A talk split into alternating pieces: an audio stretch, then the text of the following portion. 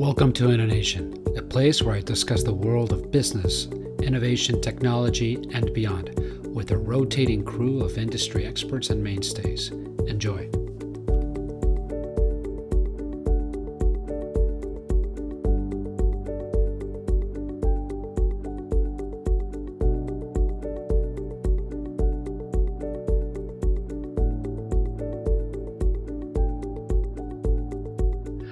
Are taping this on a Thursday, June 22nd, uh, 2:25 p.m. Um, East Coast time.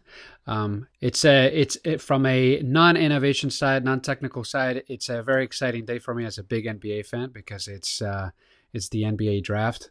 I'm less concerned about the uh, the draft picks. I'm more about the trading because I'm a, a, a secret general manager at heart. Now, with that out of the way, today we have a fantastic guest, uh, someone that I met recently, but I, I was just blown away by um, all that she's accomplished to date, her current mission, and what she seeks to accomplish specifically um, in revolutionizing uh, the workplace. Uh, we are joined today by Muriel Clauson. Uh, she's an industrial organizational psychologist um, by trade. Um, she is uh, co-founder of several ventures that you know will, where we will touch in um, shortly.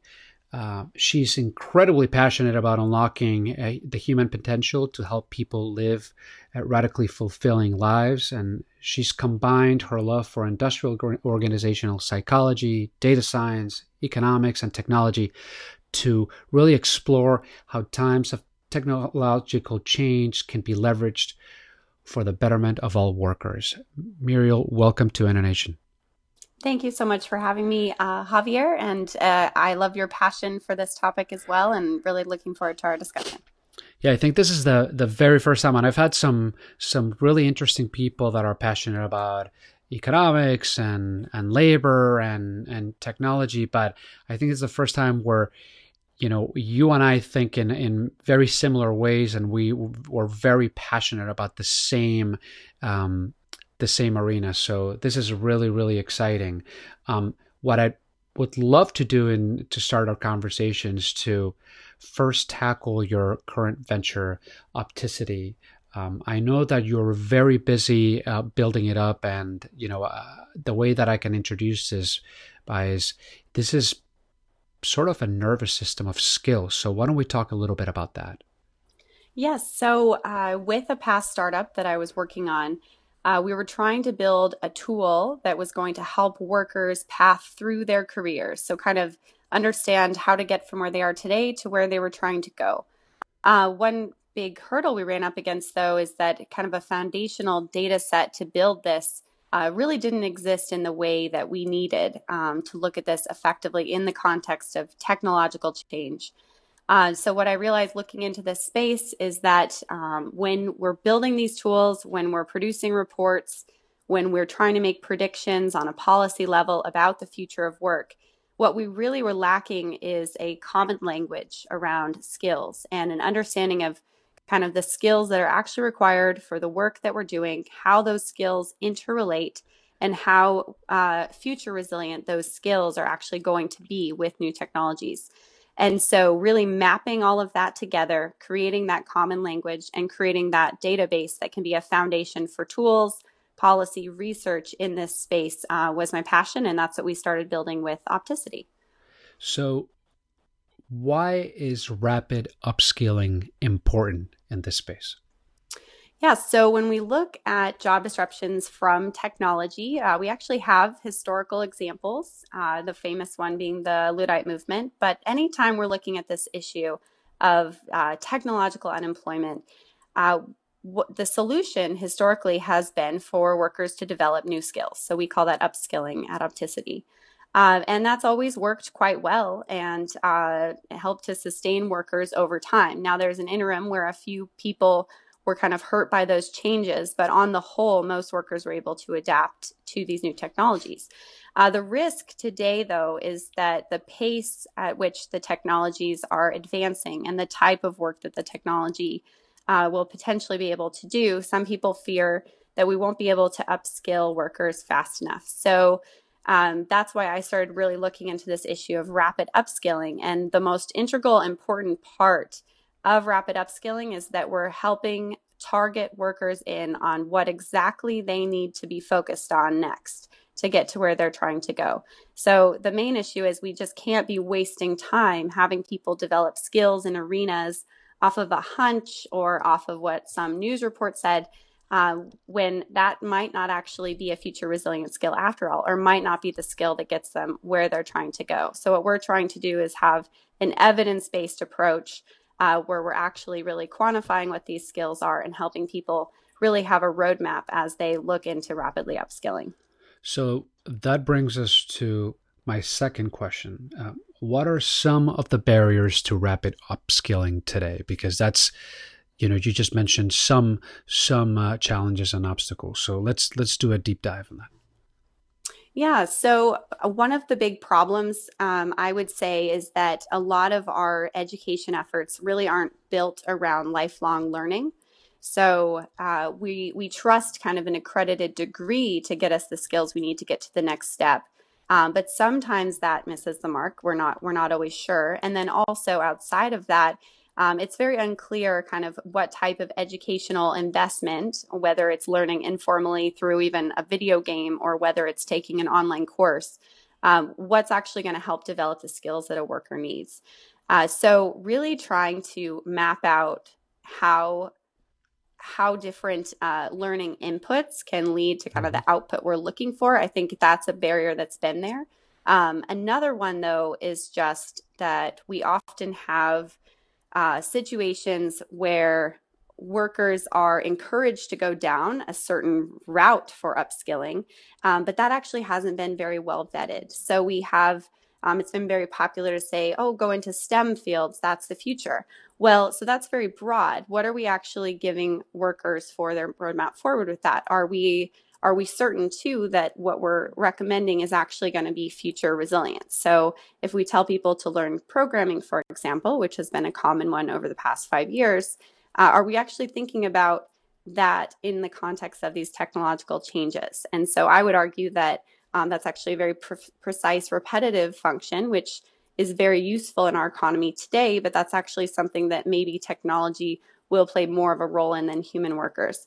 So, really making sure that we're not kind of falsely steering people, um, but that we also kind of have the granular understanding to even steer them correctly, I think are the two big hurdles.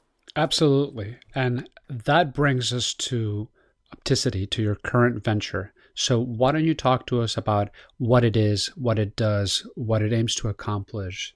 Because um, I'm I'm really really intrigued by this. Yes, wonderful. So, Oppticity uh, is really setting out to build a foundational data driven tool uh, that can be used by workers, policymakers, educators, researchers, entrepreneurs uh, who are trying to just understand the future of work. Where are we headed? Uh, so, what it is, is we've created a skill map that we kind of think of as the nervous system of skills. Um, so, at a very, very granular level, we're mapping data on skills um, from uh, really every job you can think of here in the United States. Uh, how those granular skills connect to form skill stacks, which are these broader kind of categories of skills, um, mm-hmm. which builds out our taxonomy, and then how that relates to actual job opportunities. So we use a pretty advanced uh, data methodology to build this out. But what you end up having is this active, uh, dynamic kind of mapping where you're able to see how everything that a worker could possess in terms of skills interconnects and how that relates to opportunities.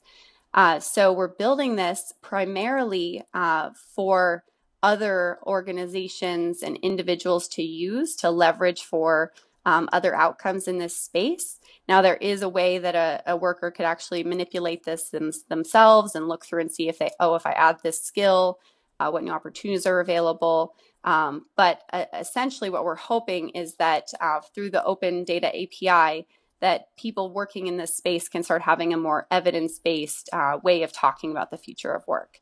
Um, one piece that I, I should mention that's a real crux of it is that our whole model is weighted um, with the this uh, metric of future resilience that I've been talking about, where we're looking at how uh, technological changes uh, may impact these different skills for workers and help to people to proactively understand uh, which of their skills that they're cultivating or would like to cultivate are actually worth investing in. So, just based on that alone, this could certainly, and mean, beyond certainly, I think, is going to have a dramatic and and dramatic in a from a very positive point of view impact on workers, not only workers but also employers in in in finding the right fit and in workers being able to find to to kind of craft design their that that smart data driven evidence based pathway to success. Yes, so I'm also a researcher in this space and working um, with a lot of kind of qualitative research where we're interviewing workers from all different sectors of the economy um, the main feedback that we heard about this technological unemployment issue was I just don't understand. I just don't know if my job is going to be there. I don't know what I should even like, what part of my job I actually can right. count on a bit more than others. Like, what should I even invest in? So, we just wanted to create a sense making tool for workers just so that they can get a visual map um, so there is a data visualization component where we're giving them a visual map that just like a Google map, you can actually Wonderful. move around inside of it. So you're going to be able to manipulate um, the skills like that you've developed already in the map. This will actually change what your whole network looks like. And then you can see of those skills, which ones may go away, then of those that are more future resilient to these technologies how can you kind of augment what you already have by developing new skills and then what new opportunities open up?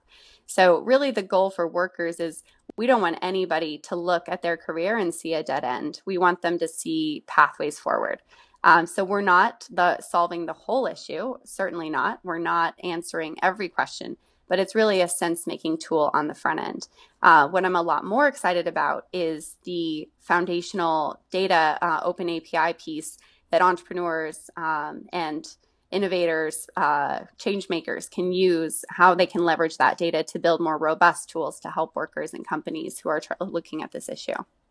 Now, beyond that, uh, there's also a significant impact for policymakers and educators. Um, let's talk a little bit about that because um, they're one of the biggest uh, expenditures that you know in our country's um, education, and at the same time, it's incredibly underfunded. So let's talk about Oppticity um, in terms, you know, with a focus on education and policymaking.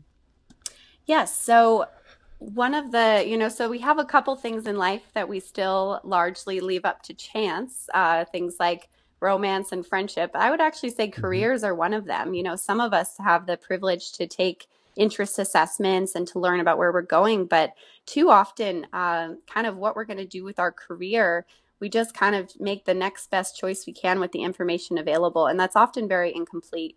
Uh, so, one thing that I'm really passionate about is having evidence based education policy. Uh, I believe that we should really understand what skills are kind of crucial to all workers, and those may be things like collaboration, or that may be something like knowing how to uh, to do some basic data science functions. Uh, we will we'll see that in in the data as we test this model further. But understanding kind of what is important for all people to to know uh, what additional skills do does each worker need to know to go down the path that they're interested in?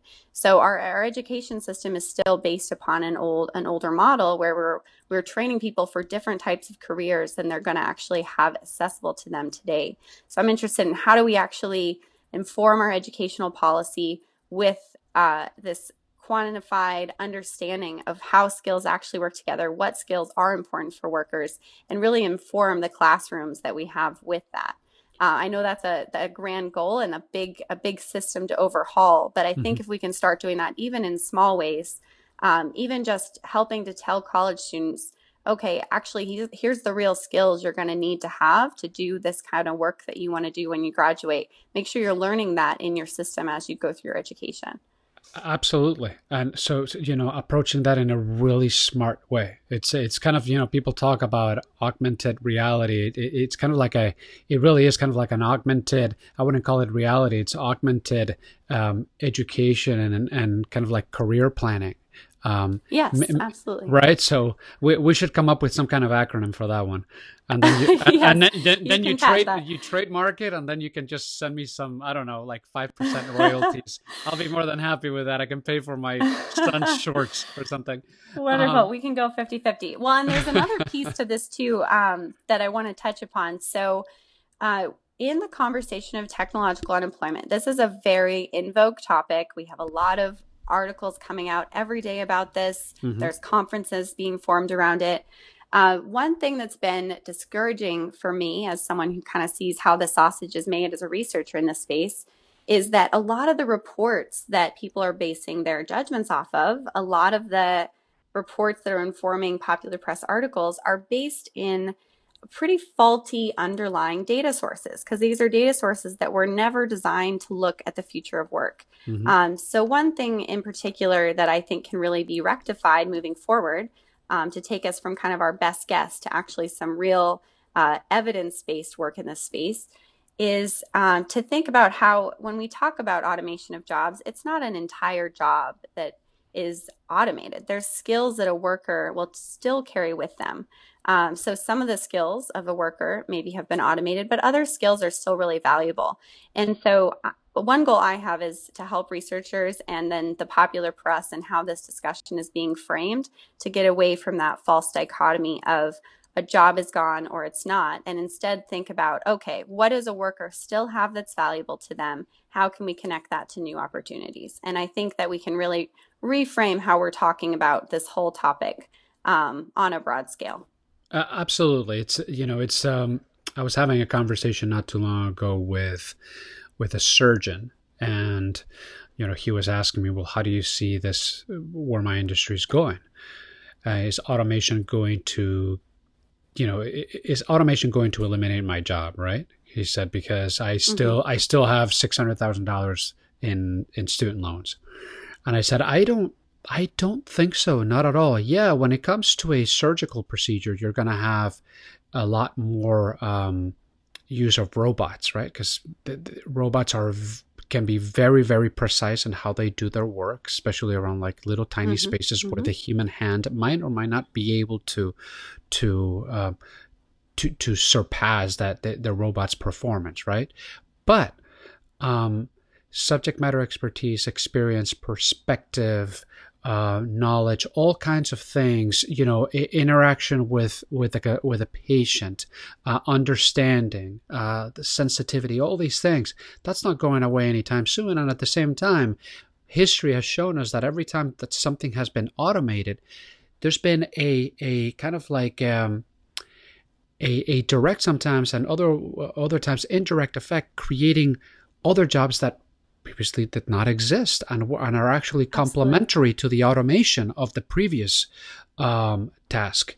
So we can't just think that it's it's the end of the world. Yes, could it be? Could we be facing a an increase in in unemployment potentially in you know 15 to 20 years? Maybe, maybe not. But we're we're mm-hmm. then assuming that that the human um, that that human nature is not going to evolve in many ways just like we have in many others and in the yes, past. So absolutely. so there's that that's something to to keep in mind. So in terms of oppticity um, so let's think let's think about uh, these policymakers and educators uh, researchers and innovators. If they want to hear more about what you're working on how can they get a hold of you? How can they begin reaching out and starting a conversation yeah, the best way to reach me um, is at my personal email for Oppticity, which is Muriel, uh, M U R I E L, at oppticity.com, O P P T I C I T Y.com.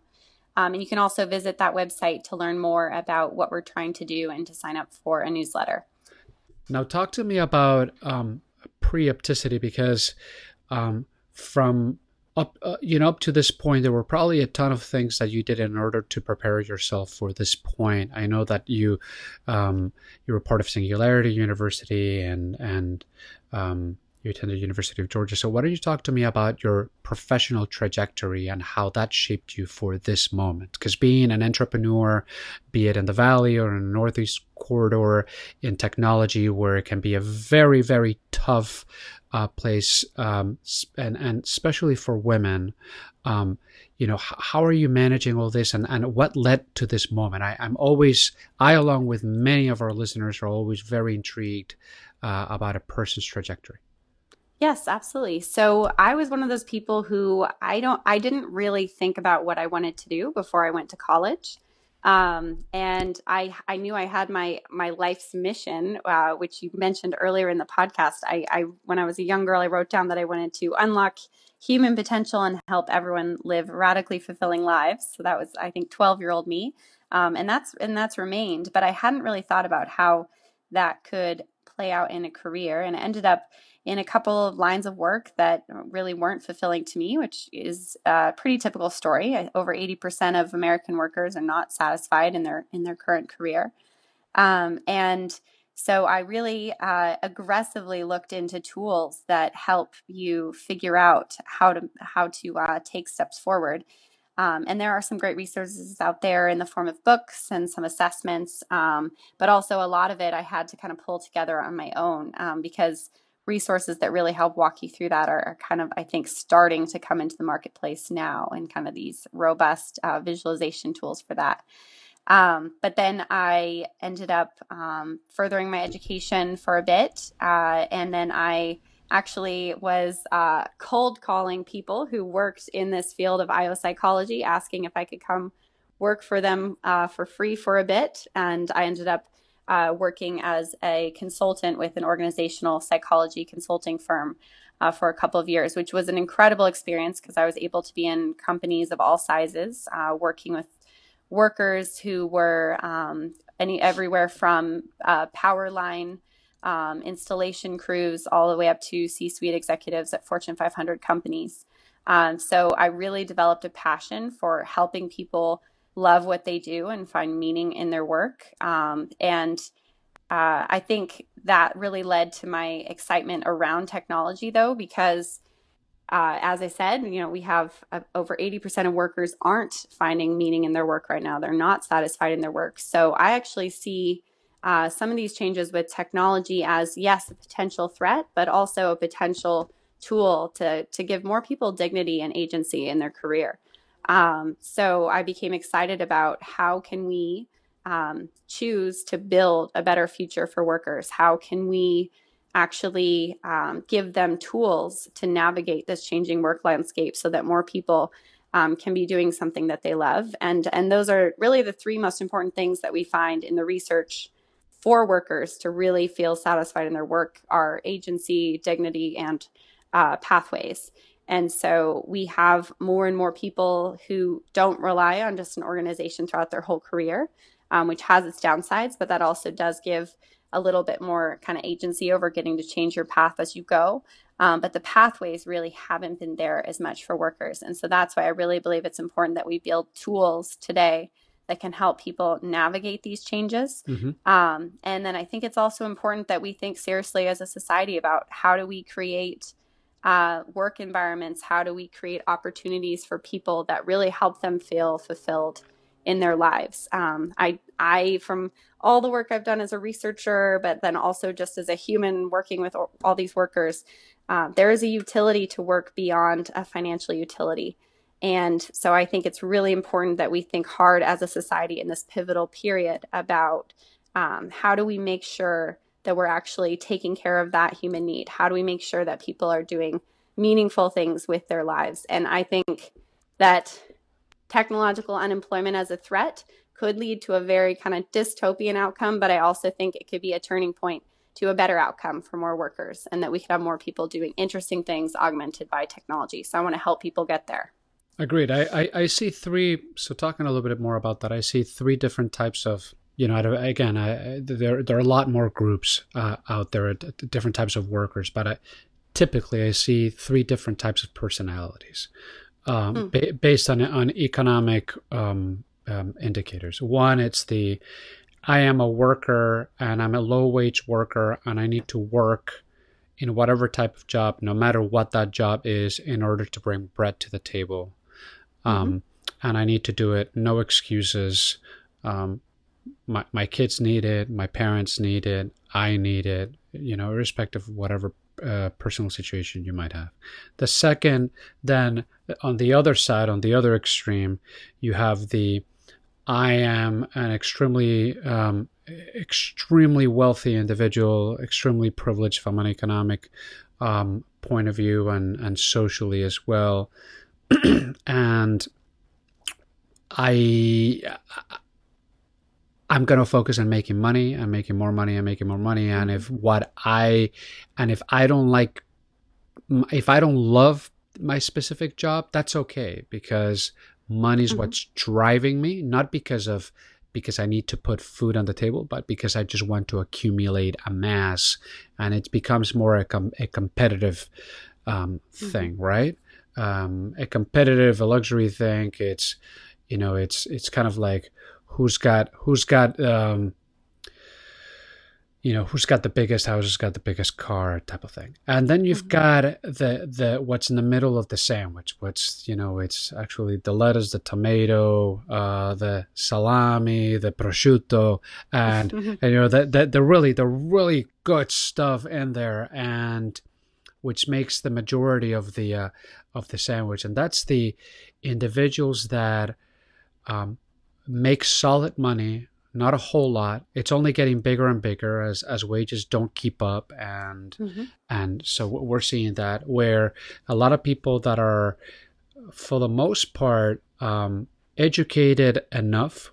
Uh, a lot of them are actually overeducated compared to their current job, mm-hmm. Mm-hmm. and that but but they're able to pay their bills they're able to go on vacation a week here and there uh, they're able to you know start a family. Yes there's they have some debt but they're able to manage things. And those individuals based on on there's no this is there's no scientific research here it's just my my observations in life those individuals which happen to be in in your generation more so than in my generation i think my mm-hmm. generation is more driven by by money um those individuals actually want to live happier more fulfilling lives mm-hmm. um mm-hmm. they don't necessarily if the difference in the job is uh, you know, I'm going to earn with job A $120,000, but with job B, I'm going to earn $90,000, but job B is, is going to be far more fulfilling. Um, mm-hmm. I'm going to go with job B. And, and I've seen a lot of that. I really have seen a lot of that. and, and, and I think that's, that's a lot of where we're going where that's why i love what you're doing with oppticity because it's it's kind of the this um, upskilling a la carte right? Where you find the individual you tell them look you have all this great stuff within you right? Mm-hmm, all this great mm-hmm. and this is all this great stuff that you can accomplish right? It's just a matter of of turning you from a static resume to a dynamic you know uh, kind of like uh, worker with with with dynamic visuals that you can eh, you know arm yourself with. So that's why I love love your venture. I have one last question before before I let you go. Um, what would you tell a, a your your 13 year old self uh, based on what you know today? So I would tell them that uh, that you can't always kind of trust the even common knowledge or the reports uh, that come out, that there's a lot of unanswered questions, even at the upper echelons of uh, policy making or research or uh, in Silicon Valley or wherever. Um, but that you really have to uh, look for tools or figure out how to map things out for yourself. So don't assume that they're is a map already preset for you, but actually work to create that. And I hope soon that that's not true anymore. Um, but working to create that, and that you really, if you're willing to take the time to map it out, um, there are so many opportunities available. Um, there are so many ways that you can access education today that weren't available in the past. There are so many ways to develop skills that weren't available in the past. Um, so I would encourage I would encourage them to kind of take any limiting beliefs off and kind of try to throw out maps that are given to you by other people initially, um, and to create their create her own map. I guess I would say. Um, but then another a big thing I would say is that whenever you're building your career, um, in life realize that we're all in this system together and mm-hmm. that um, and that a rising a rising tide floats all boats and to not lose sight of the people who have different work experiences um, than they do. I think that's been the biggest lesson for me. I'm grateful that i actually have a close family member who is a, a truck driver. Um, and I, so that feels very personal to me what a, a blue collar worker is facing right now with these changes. I also have close family members who are on that other end of the spectrum of a white collar worker, but um, all workers today are dealing with a similar interconnected challenge because even if we're not the automated worker, uh, we are needing customers or we're in this system together. So realizing that we're all interconnected um, and being an advocate for workers across the spectrum. Well, you have it here Oppticity, a data driven tool that identifies the building blocks of work and how they map together. Its goal is to provide workers with an evidence based tool to navigate a changing work landscape really a framework that enables workers to identify a path forward in their career and next steps for skill development. Muriel, you're gonna you're gonna crack this space and you're gonna be extremely successful. Thank you so much for um, being part of InnoNation, and we hope to have you back soon. Thank you so much. Really appreciate it. Have a good one.